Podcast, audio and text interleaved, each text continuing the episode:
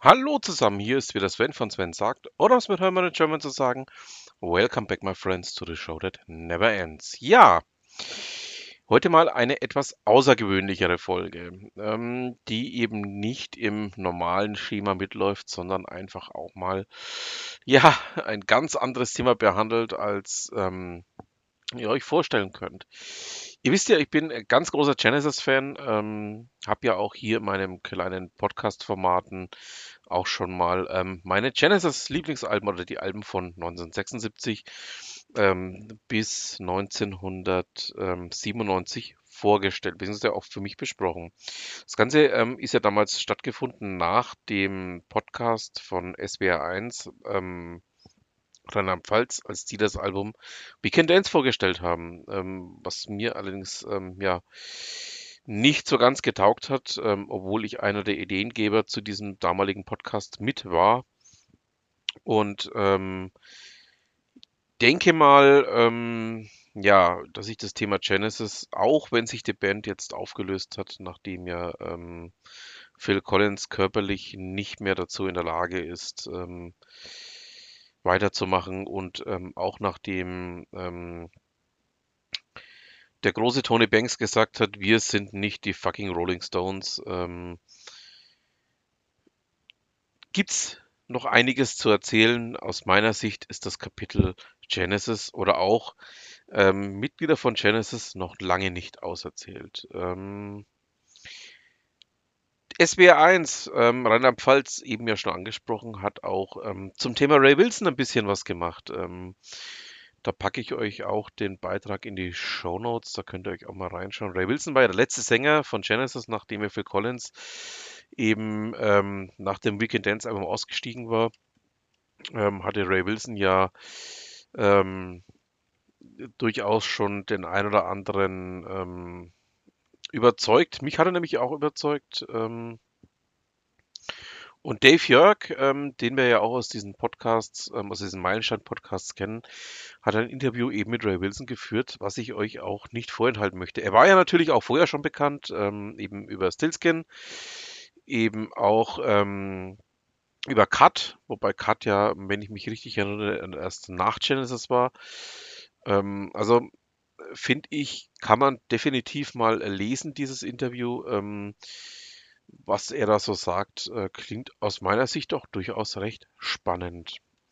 Und jetzt kommt eigentlich ein echter Hammer. Ich muss mich mal kurz räuspern, weil es mich echt von den Socken gehauen hat, was ich da im Rolling Stone gelesen habe. Und zwar... ja, ihr hört jetzt richtig, was ich jetzt sage. Der Red Hot Chili Peppers Gitarrist John Frusciante zieht Parallelen von Genesis zu den Beatles. Ralf Niemetsch hat da mit ihm gesprochen, und es gibt ein Interview, was mich dann doch auch... ja, mehr oder minder überrascht hat. Also ich bin ja auch gern Hörer der Peppers, weiß man ja, dass ich auch durchaus dem Härteren sehr, sehr zugeneigt bin. Aber ich hätte nie gedacht, dass John Frusciante ein großer Fan der Arbeit von Genesis ist. Und zwar bezieht er das Ganze besonders auf Tony Banks, auf den Keyboarder von Genesis, der... den er ganz gerne auch mit den Beatles vergleicht. Also ja, und ich fand es extrem spannend. Es hat mich persönlich auch berührt, merkt man, glaube ich, jetzt gerade auch, das, was ich da ja, so gelesen habe, hat mich dann doch auch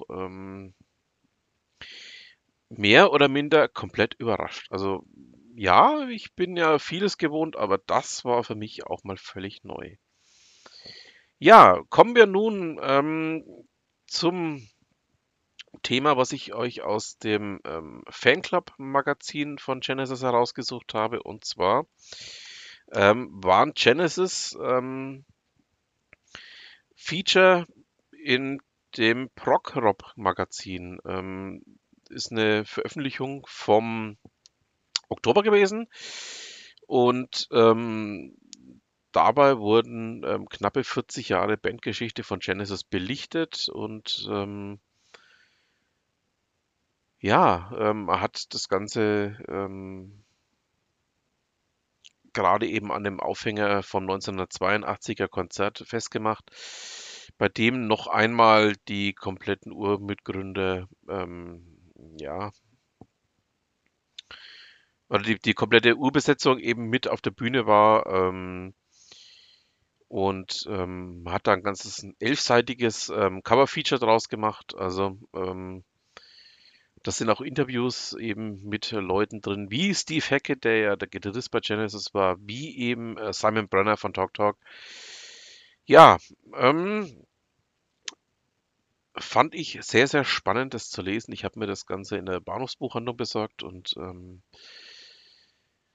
eben auch von diesem Genesis Fanclub gibt es noch eine Rezession, die ich euch auch nicht vorenthalten möchte, von Seconds Out. Seconds Out war ein Live-Album von Genesis oder ist ein Live-Album von Genesis, und zwar ist das Ganze veröffentlicht worden Ende 1977. Der Artikel, auf den ich jetzt hier ein bisschen rumreite, ist allerdings schon ein bisschen älter. Der ist jetzt knappe, doch 10 Jahre alt. Nichtsdestotrotz finde ich ihn spannend. Vor allen Dingen auch, weil da solche Stücke wie Los Endos behandelt werden, die ich ja wahnsinnig liebe. Kann man auch sehr, sehr geil lesen. Also würde mich freuen, wenn ihr diesen aus dem Oktober 2012 stammenden Artikel vielleicht auch mal reinlesen würdet. Dann nochmal zurück zum Rolling Stone. Wie gesagt, Genesis hat uns alle nicht wirklich losgelassen die letzte Zeit. Im Stone gab es nämlich auch vor noch gar nicht so langer Zeit eben ein komplettes Thema, wie Genesis denn ab 1983 so groß geworden sind. Sasan Nisseri schreibt, dass die enorm populären Genesis der 80er, 90er Jahre nichts mehr taugen. Das ist eine Behauptung, die man nicht teilen muss, man muss sie nur aushalten können. Und ich kann diese Behauptung auch aushalten. Das Ganze ist Teil einer kompletten Titelstory der Oktoberausgabe vom Rolling Stone. Geht eben auf die Zeit ab 1983 ein, als dann das Album Genesis, also das selbstbetitelte Album Genesis, veröffentlicht wurde. Und danach kam ja noch Invisible Touch und We Can Dance. Dann natürlich noch danach eben mit Ray Wilson, Calling All Stations. Wie